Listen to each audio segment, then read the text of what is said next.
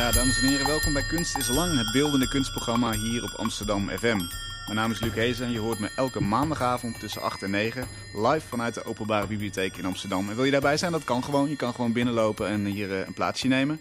Vanavond is de gast Joost Konijn en dat is zonder twijfel een van de avontuurlijkste kunstenaars van Nederland. Hij bouwde zijn eigen vliegtuig en vloog ermee naar Kenia. En bouwde ook een auto van hout die loopt op hout, de brandstofhout. En, en hij reed daarmee door het Oostblok. Ik praat met hem over de roep van het onbekende. Wat trekt hem zo in dingen die hij niet kan of plekken die hij niet kent? Wil je tijdens dit gesprek al wat werk van Joost zien? Dat kan. Ga dan naar mrmotley.nl. Amsterdam FM. Joost, welkom. Ja, nou dank je. Leuk dat je er bent. Ja. ja. Ik, eh, ik nodigde jou uit eh, al een paar maanden geleden. En eh, eh, toen zei je, leuk, maar dan wil ik het wel over iets specifieks hebben. oh ja. En, en, ja. en, niet een algemeen interview weer. ah ja. Ja. Nee, is wat- goed. Ja, toch? Wat, wat, wat is daar zo eh, vervelend aan, aan zo'n algemeen interview? Nou ja, het is altijd goed om het eh, ergens over te hebben, toch? Ja, Ja. ja ben ik het mee ik dat dacht, gaan, dat ja, dan, ja, ik dacht, dan moet je ook een beetje moeite doen. Ja, Hè? nou, eh, dat, dat heb ik geprobeerd te doen. Nou. Dus we gaan kijken of dat, of dat een uur lang interessant blijft. Ja. Ik denk het wel. Maar is het, je hebt natuurlijk heel veel media-aandacht gekregen. Je bent een, een, een tot de verbeelding sprekende kunstenaar en dan word je vaak gevraagd. Is dat ook wel eens vermoeiend?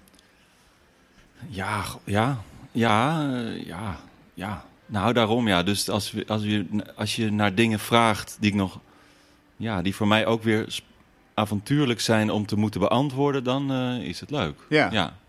Maar de bekende weg is natuurlijk, eh, ja, dan is het natuurlijk vervelend. Ja, dan wordt het heel vervelend. Ja. Nou, oké, ik ga kijken hoe lang. eh ga je geduld op de proef stellen, misschien vanavond. Ehm, ik ga het toch even namelijk een beetje introduceren. Eh, je bent Maar 44. ik zal het niet laten merken hoor, als, als ik het vervelend vind. Oh, dat vind ik fijn. Dat vind ik fijn. Of misschien alleen met handgebaren, dat de mensen hier het zien en Ja. de luisteraar niet. Eh, je bent 44, 44, geboren in Amsterdam. Hè? Je werkt ook hier. Mm. Ehm, je hebt de Rietveld Academie gedaan en de, tegenwoordig zeg maar, de masteropleiding die daarop aansluit, Zandberg Mm. Instituut. Hè? Ja. Eh, en als kunstenaar ben je ook filmmaker en schrijver. Mm. Ehm, laten we beginnen met misschien een van jouw meest bekende projecten. Dat is OK Kul 09. Spreek je het zelf ook zo uit? Dat is het call sign van het, van het vliegtuig. Ja. Vliegtuig, ja. Ja, dat spreek je. Ja, je- of je spreekt het uit Oscar Kilo, November Uniform Lima 43. Ja, Ja. die las ik in je boek, maar dat is dan de, de, de radiotaal Ja, die erbij hoort. Eh, dat is dus het vliegtuig wat je zelf bouwde en waar je mee naar Kenia vloog. Mhm. Eh, daarover schreef je ook het boek Piloot van Goed en Kwaad en er is een film over gemaakt. Dat is ook Nee, het- nee, nee, daar is nog, nee, daar is nog, nee, daar is geen film. Ik wilde wel een, heel graag een film maken, Ja? maar dat lukte eigenlijk helemaal niet. Ah, En ik, was, ik schreef ook en toen, toen heb ik me gewoon maar helemaal op het, eh, op het schrijven gestort. Ah, oké. dan het was allemaal niet zo helemaal gepland. Maar ik, ik was dus op reis, vier maanden met dat zelfgebouwde vliegtuigje. Verstok in Lelystad naar eh, Kenia. En ik dacht, ik had bedacht, dan schrijf ik iedere week een stukje voor de krant. Hè? En eh, dat mocht ook voor het NRC Handelsblad. Ik mocht zelfs een hele pagina schrijven toen. Ik had het ook nog nooit gedaan. En toen ik een paar stukjes had geschreven, toen hadden er een paar eh, uitgevers ge-e-maild van... Goh, wil je niet een boek schrijven? En dat, dus dat heb ik ook gedaan. Daarna heb ik een eh, jaar lang nog aan een boek geschreven over, over die reis. Maar ik, ik had ook wel een camera bij me, maar in Afrika mag je niet lucht, eh, eh, filmen vanuit de lucht. En vaak zijn die vliegvelden waar je landt ook militair. En je mag nooit autoriteit of militairen filmen in Afrika. Nee. Dus ik moest een paar keer de tapejes wissen en de, en de foto's in mijn camera deleten. Ja, dat. En vliegen en filmen, dat is niet te combineren. Want je moet zo goed opletten bij dat vliegen. Het is al, ik vind het al moeilijk om een foto vanuit het vliegtuigraampje te maken. En dan ook nog recht door te vliegen. Ja, Ja. laat staan een film. Heb je het geprobeerd? Ja, ik heb het wel geprobeerd, ja. Ja, En, en, en hoeveel meters eh, daalde je in eh, ja het is... Nee, dat gaat, dat gaat niet zo goed. niet te doen? Nee, nee. Even heel eh, terug naar, naar, naar dit moment, dus het begin Ja. van deze reis. Op, op welk moment dacht jij, ik ga een vliegtuig bouwen? Dat had je geloof ik al eerder gedaan, hè? Maar... Ja, ik had al eerder een vliegtuig gebouwd. Ja. Ik kan het niet precies terughalen. Maar ik had mijn vliegbrevet gehaald toen ik 25 was. Toen ik had gehoord dat je voor 1000 gulden in Tsjechië je vliegbrevet kon halen. In, eh, toen ben ik er gewoon naartoe gereden eigenlijk. Niet heel lang nadat ik dat had gehoord. In de zomervakantie. Want het was een grote droom, vliegen. Nou, nee, ik dacht, nou ja, ik had duizend gulden. Ik dacht, ik ga mijn vliegbuffet halen, weet je. En eh, in tien dagen later had ik het ook gewoon, ja. En ja, ik hoefde ook geen theorie te doen, want eh, dat was in het Tsjechisch en dat kon ik niet. Nee. Dus, het, nee. dus zo ging het. Dat Vonden was, zij ook prima verder. dat was een beetje zoals het ging. En een heel aantal jaren dacht ik, nou wil ik ook een vliegtuig hebben. En eh, ja, ik ben wel iemand die de, de dingen zelf maakt. Dus ik dacht, dat ga, ik had ook niet het geld natuurlijk om een vliegtuig te kopen. Dus ik dacht, ik ga het zelf maken. En ik vond het ook heel interessant om dat te doen, omdat een vliegtuig juist bij uitstek iets waarvan vliegtuig maken, hè, waarvan iedereen zegt, ja, maar dat kan niet. Hè? Dat is eigenlijk tegen alle aannames in van iets wat wel of niet eh, mogelijk is. En daarom vond ik het juist heel interessant om te doen. En om, om- daar heb ik wel een film over gemaakt, over het maken van dat eerste vliegtuig. En, en Ja. wat is het dan in jou dat, dat denkt, als iedereen zegt dat het niet kan, dan doe ik het toch? Omdat ik dat altijd al heb eigenlijk. Dat, dat het toch heel erg is, heb ik het gevoel dat je een beetje moet aanpassen zoals het gaat. Hè? Zoals het gebruikelijk is. Maar als dat niet echt in je karakter zit, dan bots je. En als je het ook niet zo goed kan of niet zo mee bezig bent, dan bot je toch eigenlijk wel vaak. En, ehm, en dacht ik, daar ga ik gebruik van maken. Dat is eigenlijk heel interessant. Wat gebeurt er dan eigenlijk als je dat toch doet? Mhm. Hè? Van, dan, en wat dan gebeurde is dat de wereld zich inderdaad in tweeën deelt met mensen die sceptisch zijn. Die inderdaad zeggen, ja, maar dat kan niet Joost. Of dat kan niet. Of achter je rug, nou, dat hè, gaat niet lukken. Ja. En mensen die zeggen, waarom ook niet? En die hielpen ook mee. Die zeiden, ik kan dat onderdeel wel voor je maken. En eigenlijk dacht ik dat ik voor Zonderling een jaar lang... want ik was een jaar lang bezig... zou worden ehm, Versleten. versleten. Maar dat was eigenlijk niet zo. Het waren eigenlijk, wat ik al zei... heel veel mensen die het ook wel een opluchting vonden dat ik dat deed. En, en eh, zich ook wel een beetje wakker geschud voelden van... goh, ja, nou, ja, leuk eigenlijk. Iets wat misschien wel helemaal niet gaat lukken. ja. Ja. En, en, en was het daarmee ook een soort van eh, daad van verzet bijna? Nou niet, nou, niet zozeer van verzet. Meer een soort bevechten van de, eh, de ruimte van... Nou, ik ga dat gewoon doen. Hè? En dit is mijn manier hoe ik wil leven. Of hoe ik de dingen wil benaderen. Van, ik dacht ook, het is het... Ik dacht meer van, dit is het allermoeilijkste eigenlijk... wat ik nu voor mezelf kan bedenken... en wat ik interessant vind en wat ik wil doen. En laat ik dat dan ook maar gaan doen. En het was het ook mezelf op de proef stellen. Tot het, waar mijn eigen grenzen liggen van het, voor het mogelijke en onmogelijke. Van wat ik zou kunnen. Ik kon het ook niet overzien of het wel of niet zou gaan lukken. En, En die spanning, ja. die heb ik ook nodig als ik iets maak. Dan vind ik het interessant worden. Als het voor mij ook eigenlijk een hele onzekere aangelegenheid is om en iets onmogelijks om aan te beginnen. en moet het dan ook riskant zijn? Want hier zit natuurlijk een, eh, ook een soort van kamikaze-element nee, in bijna. dat- nee, het moet niet met, met, met de riskantheid te maken hebben van levensgevaar. Dat niet. Maar Hmm. wel dat het riskant is of het zal slagen in de zin van of het maar zal lukken. Ja. Dat, ja. ja. Nou, dat, dat, het is je gelukt. En eh, laten we eens even wat over die details praten van die reis. Want, want hoe lang Ja. ben je weg geweest? Eh, nou, vier maanden. Ja. En hoeveel kilometer heb je gevlogen? ja, ik denk 15 of 20.000 of zo. Ja, het is immens veel. Hoeveel landen heb je aangedaan? Want je was op weg naar Kenia. Ja, ik denk eh 15 landen of zo. Ik weet het niet precies. Ik ben het allemaal weer vergeten hoeveel landen, ja. Ja, is dat, is dat, gaat dat, verdwijnt dat in je geheugen? Het, het Ja, lijkt me best wel iets wat je bijblijft, zo'n reis. Ja, maar je vergeet toch heel veel, ja. Ik, had, ook- ik ben ook zes weken met een vriend, die ging de eerste zes weken mee. En die haalt de hele tijd dan weer herinneringen op. En dan denk ik, oh ja, dat hebben we ook nog meegemaakt. Of oh ja, dat is... Maar eh, ja, nee, je vergeet ook weer zoveel, ja.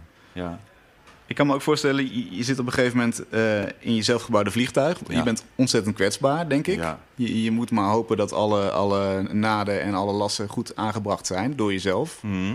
Eh, hoe, hoe bang ben je geweest? Hoe vaak ben je bang geweest? Nou, maar bij, bij iedere last die ik aan het vliegtuig eh, legde, laste, zeg maar, daar dacht ik ook van hij moet live-proof zijn. Hè? Ieder detail, daar hing mijn leven vanaf als ik het niet goed zou doen. Ja. Dus ik heb het vliegtuig ook gemaakt met een soort focus van... het moet helemaal goed zijn. Maar dan, dan doe je het ook met een soort toewijding... wat ook heel plezierig is om eigenlijk om ergens... om met die houding ergens aan te werken. Je kan het niet even afraffelen. Ja. Maar afraffelen is eigenlijk ook niet leuk werken. Dus ik nam er de tijd voor, alleen als ik uitgerust was, of in ieder geval, snap je? En eh, dus zo werkte ik aan het vliegtuig. Maar ehm, ik was wel altijd bang. Als ik opsteeg, was ik altijd bang, ja. Altijd. Ja, en dan ben je een uur bang. En dan zakt de angst een beetje weg. En, wat ik- komt er dan voor terug? Is ja, dat... went gewoon. En ehm, dan komt er ook wel een beetje een soort geluksgevoel voor in de plaats. Van ja, ik vlieg hier en dan de hoogte die verdwijnt een beetje. Als een soort van eh, gevaarlijk iets. En ik was altijd bang dat de motor uit zou vallen. Dat ik dan in de boomtoppen moest landen of in de woestijn. En dat het er niemand zou zijn. Dus het was ook wel een soort doodsangst. En ook die zakt weg na een uur. Ja, maar de spanning daarvan blijft toch altijd... Ik vloog wel in zo'n recht mogelijke lijn altijd naar mijn bestemming. Ik maakte niet nog een rondje van... Oh, het ziet er hier wel leuk uit. Geen toeristische routes. Nee, nee, want ik dacht... Stel dat ik in deze manoeuvre... dat er mij iets overkomt... dan zal ik me het nooit vergeven. Deze lijn moet zo recht en functioneel mogelijk zijn. Ja. En ik telde ook echt de uren af. En ik keek naar beneden en dan zag ik het laatste... Als je over de woestijn vliegt dan, dan zag ik het laatste, de laatste stad. En dan het laatste huis. En dan de laatste weg. En dan de laatste boom. En dan de laatste graspriet. En dan was alleen nog maar zand. En dan, als je geen leven meer ziet...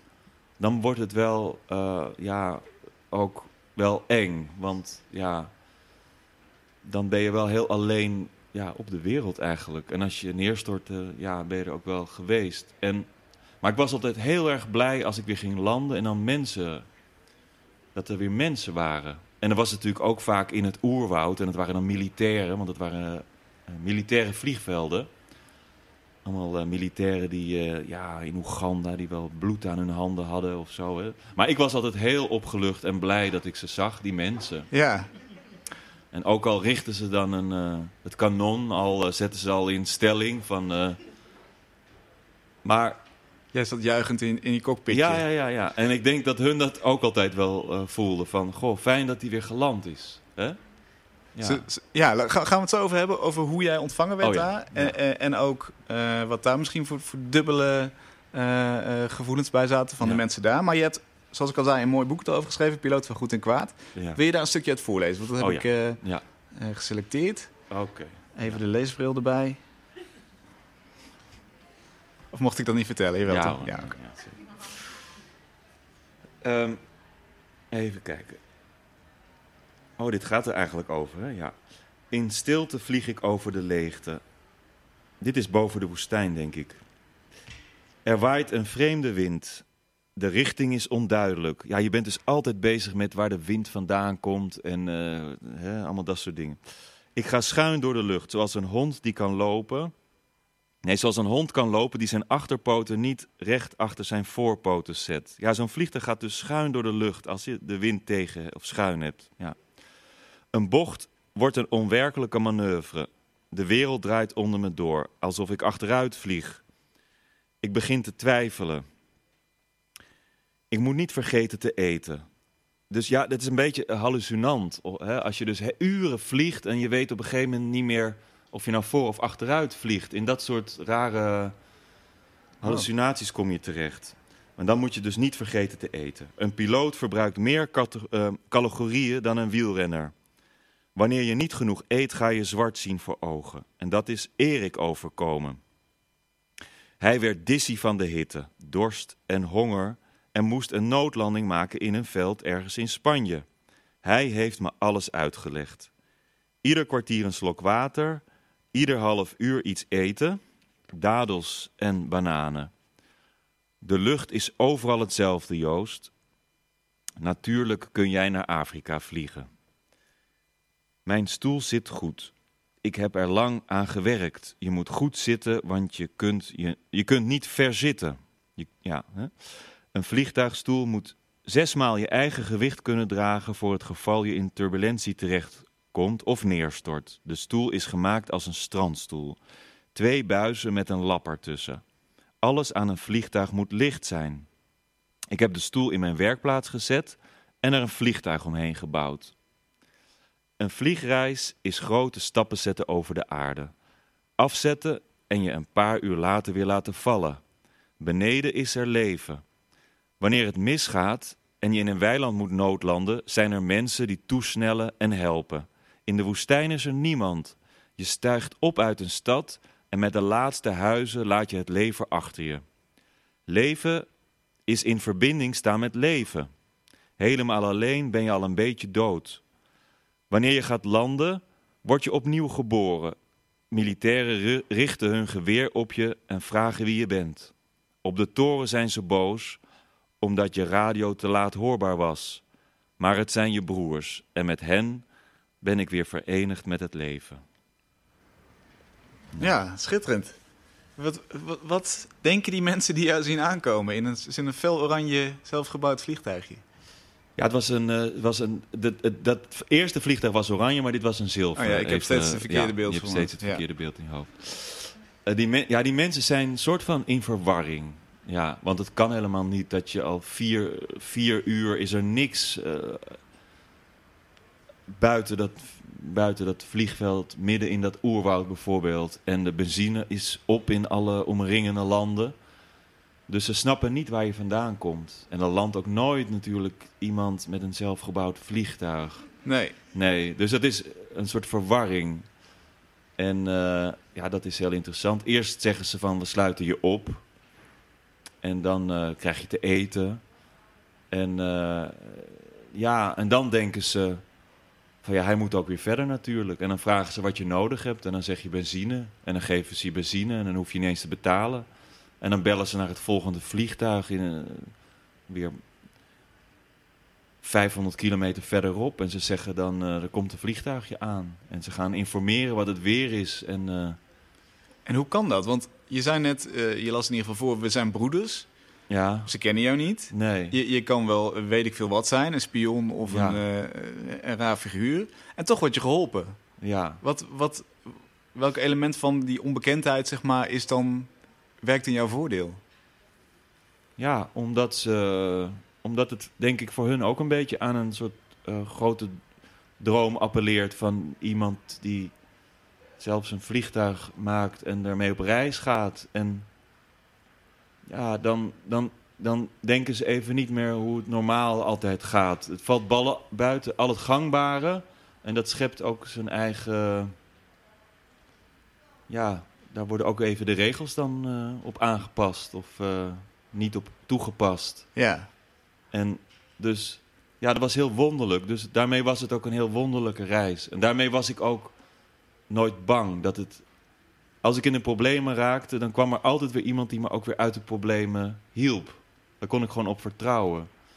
En eh, het gaf me ook wel veel kracht. Van, ik was dus het meest zenuwachtig toen ik vertrok in Nederland. Toen dacht ik, oh god, dit gaat nooit lukken. Of wat heb ik, me, wat heb ik bedacht? Waar ben ik aan begonnen? Maar juist in die hele gevaarlijke gebieden... nadat ik al zoveel dingen had overwonnen... en onbekende landen en vliegvelden en woestijnen had overwonnen of zo...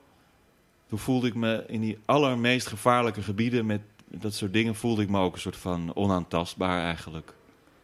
En eh, ja, zo ging het. Dat bleek ook terecht te zijn eigenlijk. Ja, Want je hebt eigenlijk je hebt veel meegemaakt, maar geen, geen fundamentele problemen gekend.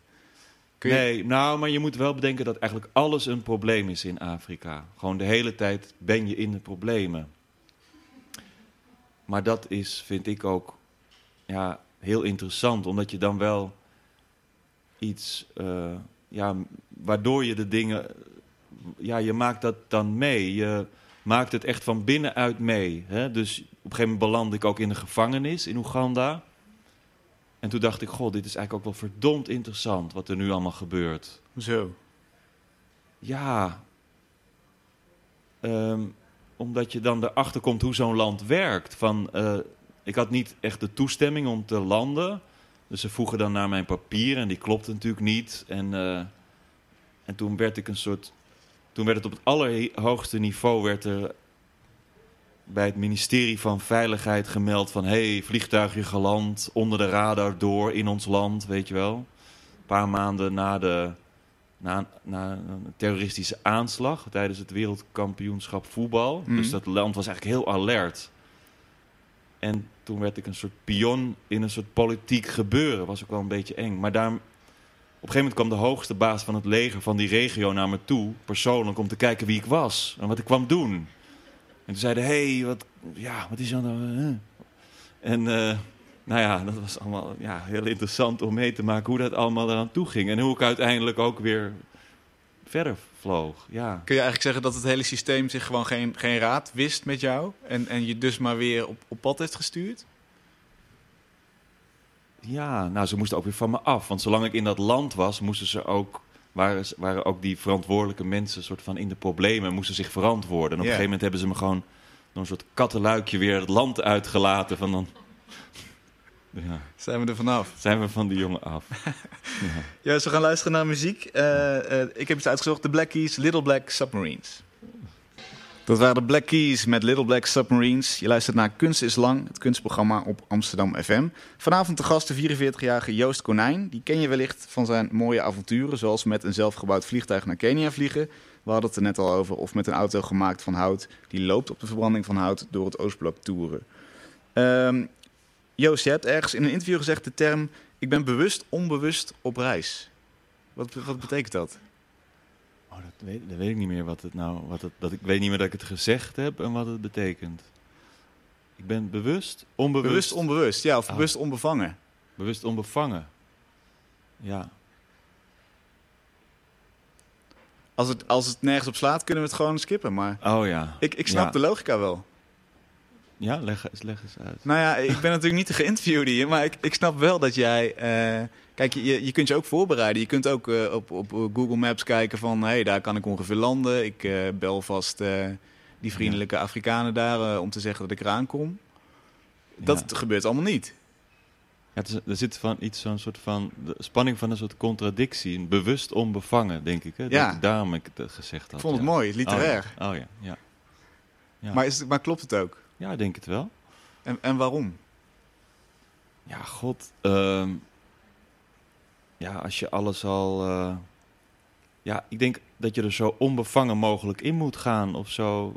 Je hebt al genoeg aannames of vooroordelen. En eh, ik denk dat het ook de beste manier is om je er weer uit te redden.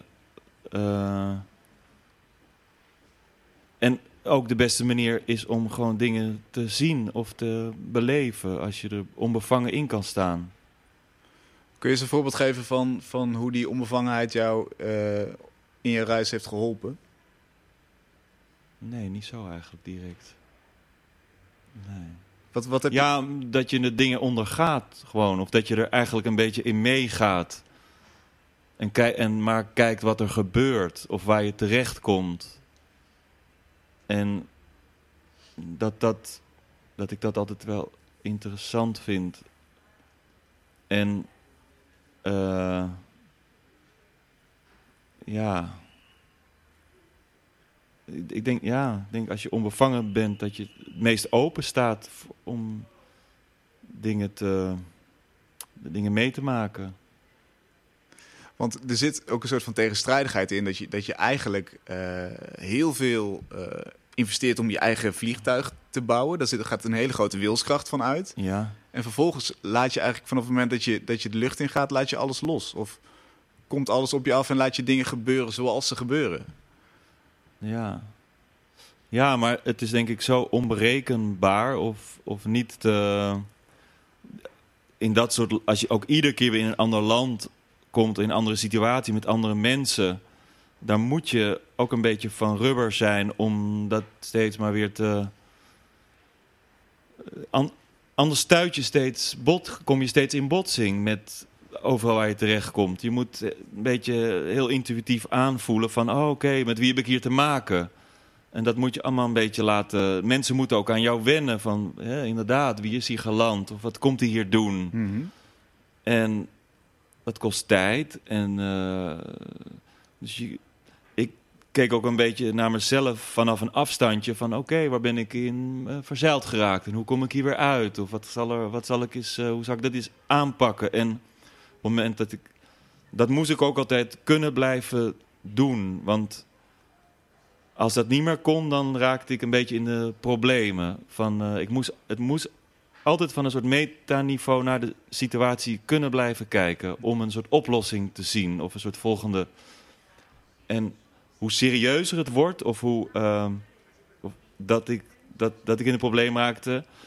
Of dat ik echt niet meer verder kon omdat ik zodanig werd tegengehouden. Hoe meer ik het ook moest zien als een toneelstuk. En hé, hey, maar nou moet ik dus eigenlijk dat doen of dat zeggen. Of, snap je? Ah ja. Ja. En om dat te kunnen moest ik altijd heel erg uitgerust zijn. En je moet het ook vaak met humor op zien te lossen. En eh, ja, dan. dan, dan en, Dan werkt een vooropgezet plan niet. nee, nee, een vooropgezet plan werkt helemaal, helemaal niet. Want het voorop, vooropgezette plan wordt constant door de omstandigheden in de war gebracht. Ja. Ja, het is net als landen met een vliegtuig. De wind is altijd anders. Dus je, je wordt een beetje op en neer geschommeld. En dan op een gegeven moment... Zo is nooit een landing hetzelfde als een tweede landing. Ook niet op dezelfde baan. Of, het is, je moet altijd anticiperen op ja, hoe het gaat. Of, ja. Had jij een idee in je hoofd voordat je vertrok? Dit, dit zou ik willen beleven? Of zo, zo moet mijn avontuur lopen? Wil het geslaagd zijn? Nee, ik had, ik had meer het idee van dat ik het niet kon bevatten. Dat het zoiets onmogelijk was dat ik het niet in één keer wilde proberen kunnen overzien. Dus, en ik durfde er ook niet voor uit te komen van als we dan in België weer uh, opstegen en, en, dan vroegen de mensen waar gaan jullie naartoe? Dan zeiden we naar Frankrijk, maar we zeiden niet we gaan naar Afrika, want dat is zo groot van, om te zo iets onmogelijks vond ik het voor mezelf dat ik dat, dat ik dat ging doen. Dus ik was voornamelijk ook bezig om niet te ver vooruit te kijken. Of niet te ver van wat ik allemaal kon verwachten. Ik durfde ook niet alle kaarten achter elkaar op de grond uit te leggen. En te kijken van... Uh, nee. Zit er dan nog bijgeloof bij ook een beetje? Of is het gewoon eigenlijk um, het nou, behouden van de verrassing? Nou, meer dat, dat je ook niet... Het, dingen zijn soms niet te overzien als je te ver vooruit kijkt. Je moet het gewoon bij, dichtbij houden of klein houden. En gewoon wat in het nu. In het nu blijven. Want anders werd de kon ik niet meer in slaap komen. Van, ja. Snap ik. Um, wat. Um, waarom wilde je naar Kenia? Ja, waarom vraag is wel een beetje moeilijk hoor. Waarom? Ja, omdat ik niet zo antwoord heb op al die waarom uh, dingen. Maar. Uh, nou, het is eigenlijk een heel simpel antwoord. Ik had een vriend die daar, in, die daar woonde. Dus ik dacht, ik ga naar hem toe. Ja. Dus je moet altijd wel een soort punt hebben, een soort stip op de kaart waar je naartoe gaat. En, maar goed, ik wilde heel mijn leven al eigenlijk werd ik altijd aangetrokken al door Afrika. Ik was er ook heel vaak geweest en ja, het ontwikkelde zich ook naar een reis over Afrika. Ja. Nou zeg ik al de hele tijd dat dit gesprek gaat over het onbekende. Ja. Was Afrika voor jou zo'n onbekend punt? Voor mij was het het meest onbekende, ja. Dat speelde voor mij was het een soort witte vlek op de kaart. Ja. Omdat, ja... Ja, er zijn veel dingen die me erin aantrekken. En... Uh, ja, dat is niet zo heel simpel uit te leggen, maar... Uh, ja, ik, ik denk ook dat het uh, wel veel te maken. Nou, kijk, het is, ik wilde ook gewoon mijn wereld vergroten. En waarom ik reis, of graag op reis ga, is ook om waar, mijn eigen cultuur, of waar ik zelf vandaan kom, in perspectief te plaatsen. Ik vind het een verrijking om te zien hoe andere mensen leven of andere culturen, uh, hoe het daaraan toe gaat. Om om op die manier eh, ja, alles in een ander perspectief te plaatsen. En ook om een tegenbeeld te geven op heersende ideeën of heersende ja, ideeën over andere culturen. Helemaal omdat er ook heel veel mensen uit andere culturen naar hier komen. Mhm. En we daar op een bepaalde manier... o- o- o- ik vind het altijd een ontzettende verrijking om eh, in, een in aanraking te komen met andere culturen. En dat, dat verhaal, daar wil ik ook graag iets over vertellen of een film over maken. Of, eh, En hoe kijk je dan op dit moment naar hoe wij omgaan met de, de culturen die vanuit het Midden-Oosten bijvoorbeeld hier naartoe komen? hoe wij er maar omgaan. Ja, we gaan er niet op één bepaalde manier mee om natuurlijk. Maar wat, is, wat vind jij dat, dat... Kijk, de algemene tendens is, althans als je de, als je de kranten Ja. goed bijhoudt, is toch wel sobere opvang, eh, zo min mogelijk. Ja, Dat, ja, dat moet jou dan een doorn in het oog zijn, zou ik denken. Of- Ja, ik, ik vind het heel complex hoe we daarmee omgaan. Ja, ja. Nou ja, ik denk, ik snap ook. Ik, ja, ik denk ook ergens dat het logisch is dat het, dat het dingen ook natuurlijk niet helemaal eerlijk verdeeld zijn in de wereld. Ik bedoel, wij hebben heel lang al die landen ook een beetje hè, leeggeroofd en allerlei dingen. We laten al onze dingen daar maken voor heel weinig geld. Dan begrijp ik ook wel dat die mensen op een gegeven moment denken van... hé, hey, we gaan daar eens even kijken hoe, hoe het daar zit of zo. En ik denk dat zijn ook- kan ook niet blijven bestaan, denk ik. Ik denk dat wij de luxe die wij ons permitteren ook bij- echt ten koste van, denk ik, landen waar, die, waar wij die dingen allemaal laten maken. Dat klopt ook niet. Dat is niet in verhouding. Nee. Dus ik denk dat dat soort, dat die globalisering, dat, ja, dat dat soort dingen toch anders gaan worden. En is dat iets wat jij meeneemt als je daar bijvoorbeeld landt met zo'n vliegtuigje? Is, is dat besef van, van jouw eigen positie als, eh, als blanke, rijke westeling, is dat, speelt dat mee? Of is dat, is, het, is dat er dan helemaal niet op zo'n moment? Eh, nou, ja, ik, ja, eh, ik probeer daar wel over te schrijven. Of, of ja, als ik, dat als ik dat letterlijk tegenkom. Of, ja, ik, ik probeer er eigenlijk onnadrukkelijk iets over te vertellen. Ja. Dat, dat pik je ook wel op uit dit boek? Althans, je... Dus bijvoorbeeld met die, met, die, als, met die reis met die houten auto als voorbeeld. Ik hou heel erg van die Oost-Europese cultuur, hè, waar het houtje touwtje is en waar niet iedereen verzekerd is voor zijn eigen hachje, maar de mensen daar elkaar een beetje moeten helpen nog. En dat, dat er een soort sociale structuur is waar mensen ook wat meer de tijd voor, voor elkaar hebben, elkaar meer nodig hebben. Dat vind ik allemaal, eigenlijk allemaal aspecten van onze cultuur die, die wij verloren zijn. En daarmee vind ik dat, vind, vind ik dat juist veel beter. Vind ik, hou ik heel erg van, van Oost-Europa. Dus ik dacht, ik maak een, een auto van hout die op hout rijdt. Waarmee ik eh, door die landen rij. En die auto die maakt op een bepaalde manier contact met die mensen. Ik hoef dan niet zoveel te vertellen of uit te leggen. En dan om die auto gebeurt er dan iets. Of heb ik ontmoetingen met mensen en dat film ik. En zo kan ik die cultuur van binnenuit filmen. En dat is hoe ik, mijn, hoe ik het verhaal wil vertellen. Ja, eigenlijk heel parallel aan, aan wat je met het vliegtuig doet. Hè? Er- Mm. Er komt iets uit de lucht vallen en, en men moet daarop reageren. Ja, en daarmee kun je dingen tegen elkaar afzetten. Van eh, hoe wij hier in het Westen met dingen omgaan of met elkaar omgaan. En hoe ze dat daar doen. Ja. Wat, wat is het belangrijkste wat je van die, van die vliegtuigreis geleerd hebt eigenlijk? eh, Het onbekende wat je hebt meegenomen vandaar. ja, dat is ook zo'n moeilijke vraag. Ja.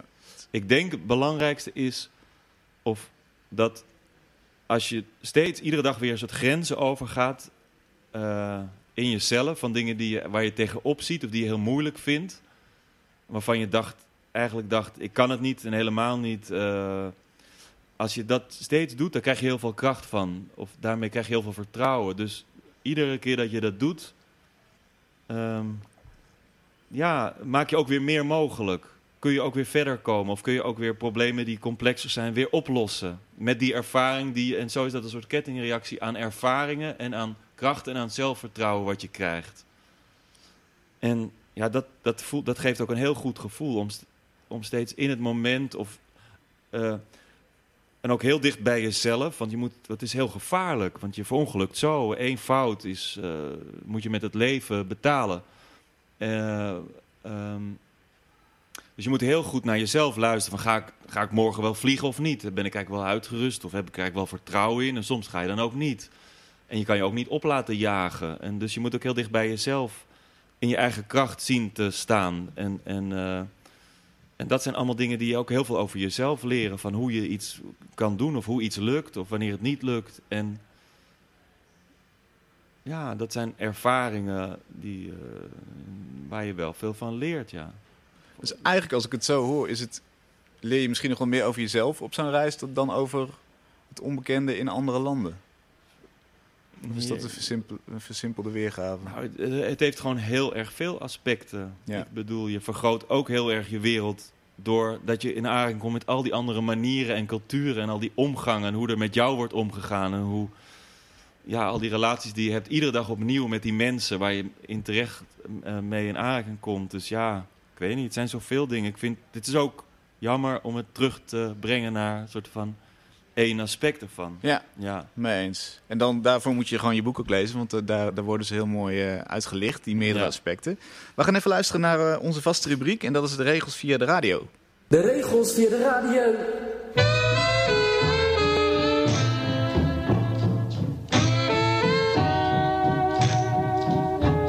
De regels radiowerk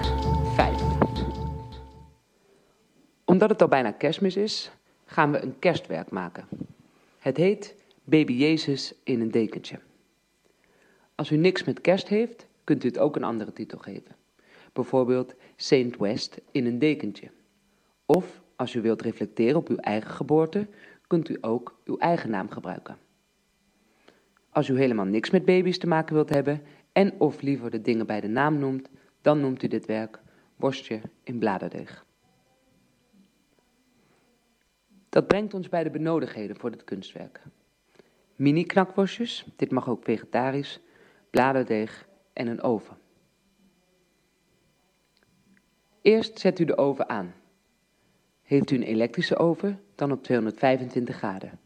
Heeft u een hete luchtoven, zet de oven dan op 210 graden. Nu gaan we echt beginnen. Met het ontdooien van het bladerdeeg. Dat betekent 10 minuten wachten. Soms is het saai om kunst te maken. Denk daar maar eens over na.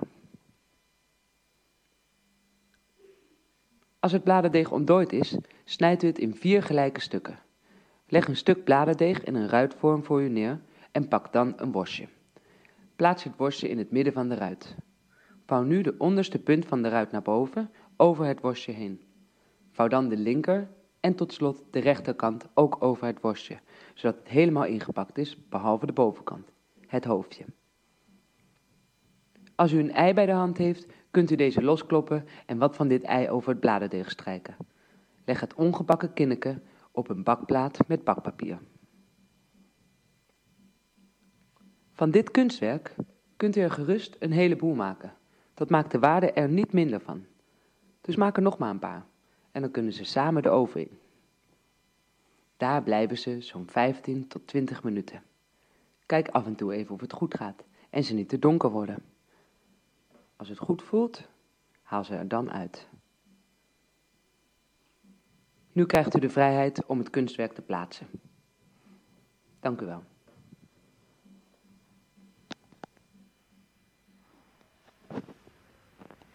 Dat was Regels via de radio. Eh het wekelijks rubriekje gemaakt door eh, anonieme kunstenaars uit Amsterdam.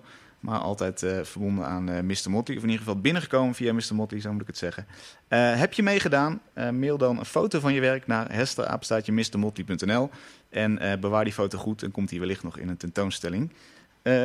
Joost, we hadden het net al over het onbekende hè, en, en hoe dat je voort kan drijven. Heb jij dat altijd nodig in je werk, het onbekende? Ja, misschien wel, ja. Ehm, ik denk het wel, ja. Als, ik, als het allemaal te bekend is, raak ik wel verveeld. Ja, dan denk ik, ja.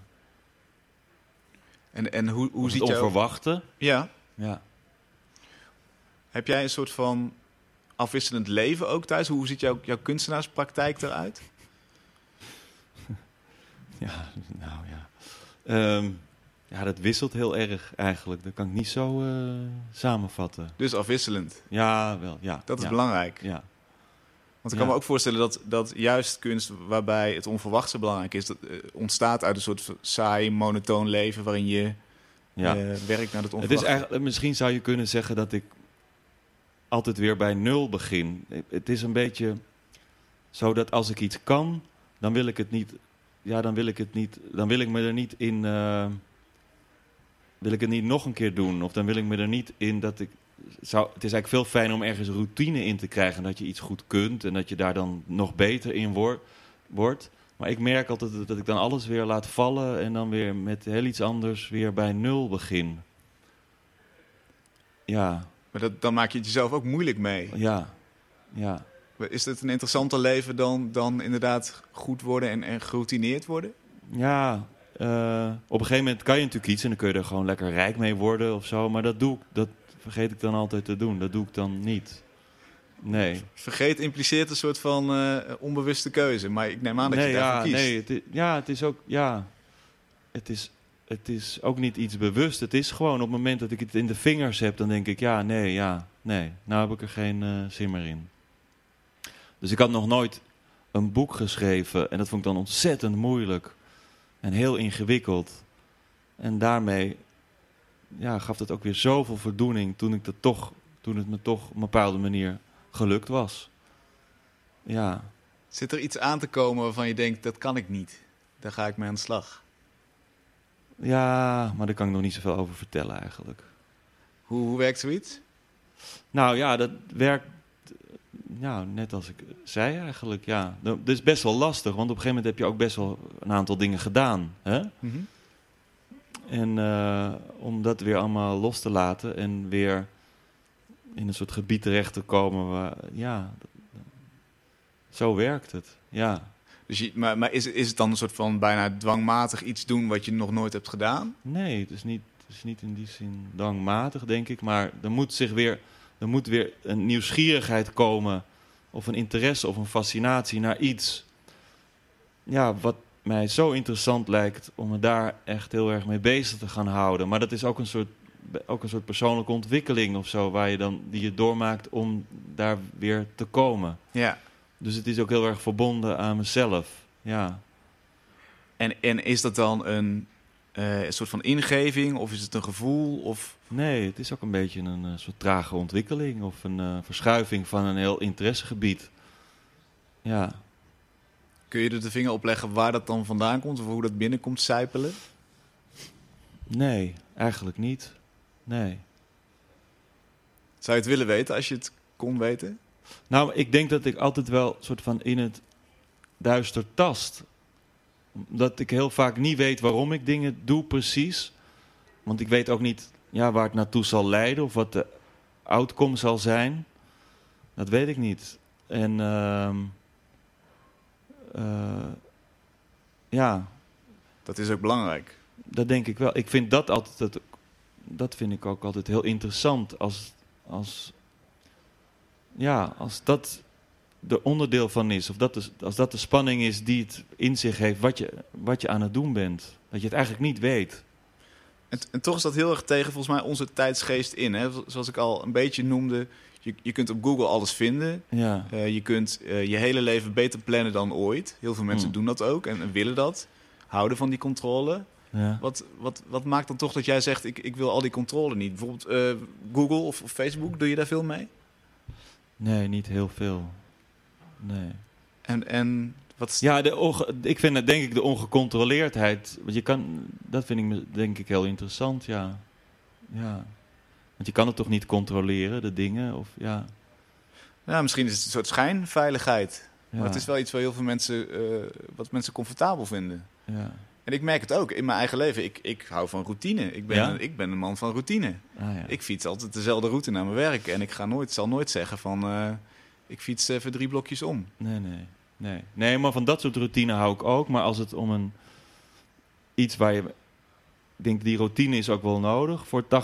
Maar die 20% van het essentiële wat je aan het doen bent... dat moet voor mij wel eh, iets zijn waarvan ik niet precies weet... En wat het precies gaat worden.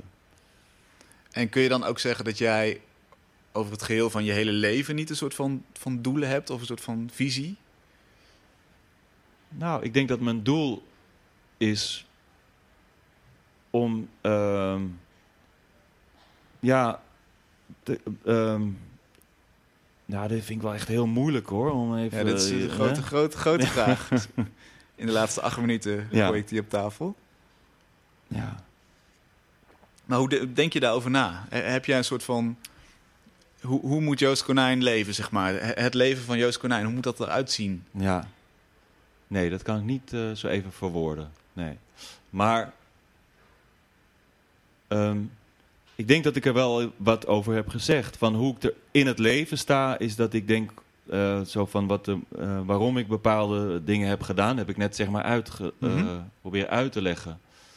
En dat is mijn houding en dat is ten opzichte van al die dingen die ik doe, denk ik. En dat maakt per definitie dat je niet een groot eindstation of een soort van grote route hebt. Nee. Nee. Nee. Nee. Is het ooit wel eens anders geweest? Heb je, heb je wel eens anders in het leven gestaan? Hoe bedoel je? Nou, dat je, dat je meer dacht, oh ja, dit, dit, is een, dit is een heel concreet doel, daar ga ik naartoe leven eh, en ik laat me niet verrassen. Ik laat me niet verrassen. Maar je laat je toch altijd verrassen door, door wat je doet? Nou, ik denk dat de 80% van Nederland zich niet laat verrassen en niet Ah. wil laten verrassen. Oké, ja. Nee. Nou ja, ja ik laat me graag eh, ver- verrassen. Altijd al gedaan. Ja. Oké. Hey, eh, als we nu, ehm, nee, je, zei, je zei het eigenlijk al, ik weet nog niet waar mijn volgende werk over gaat. Ehm, mag, ik dan, mag ik dan toch een klein inkijkje in, in hoe jouw praktijk nu gaat? Je hoeft niet per se een onderwerp te noemen of, of een product of zo, maar hoe, hoe vul jij jouw, praktijk in? Ja, dat is heel, eh, ja, heel. Wat ik allemaal doe. Het is eigenlijk zo dat. Als ik echt met een werk bezig ben, dan is, dan is, het, dan is het zo eh, alles vergend. Hè?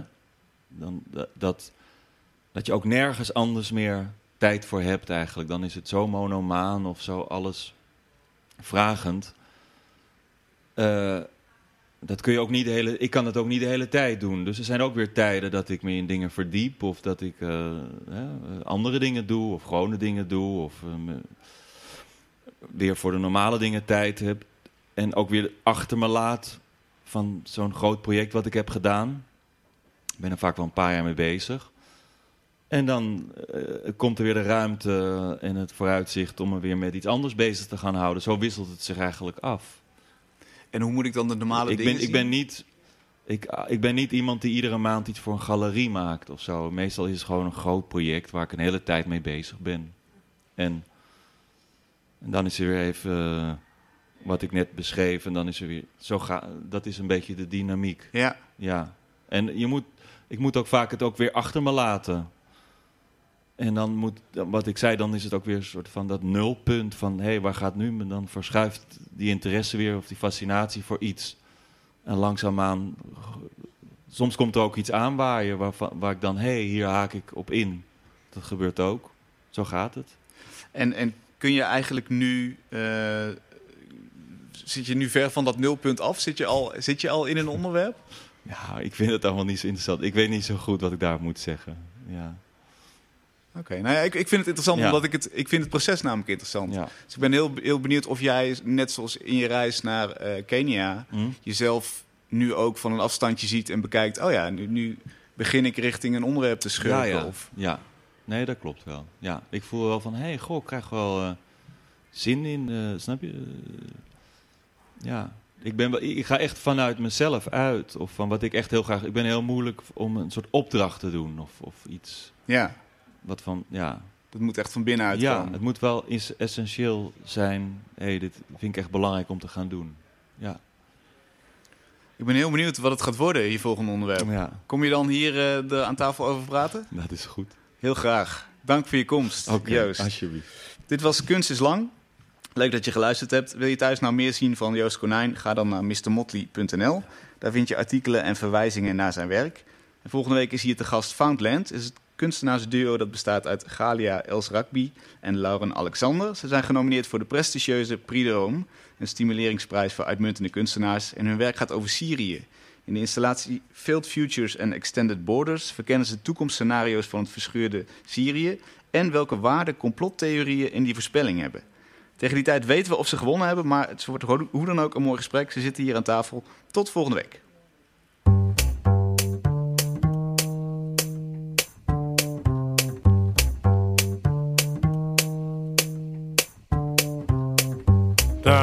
Is ticking. Time is ticking. Did you dance out in the rain? Hmm. Hmm.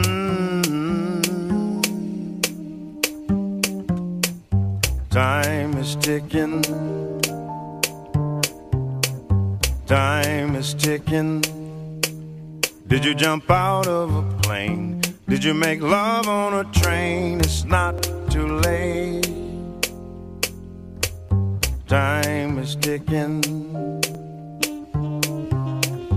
Time is ticking.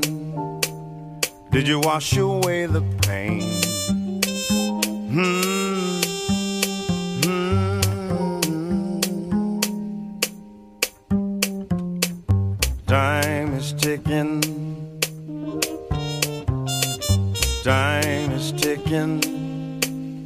Did you finish war and peace?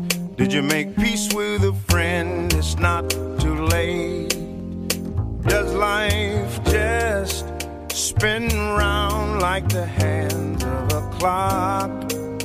Are we just pushing time?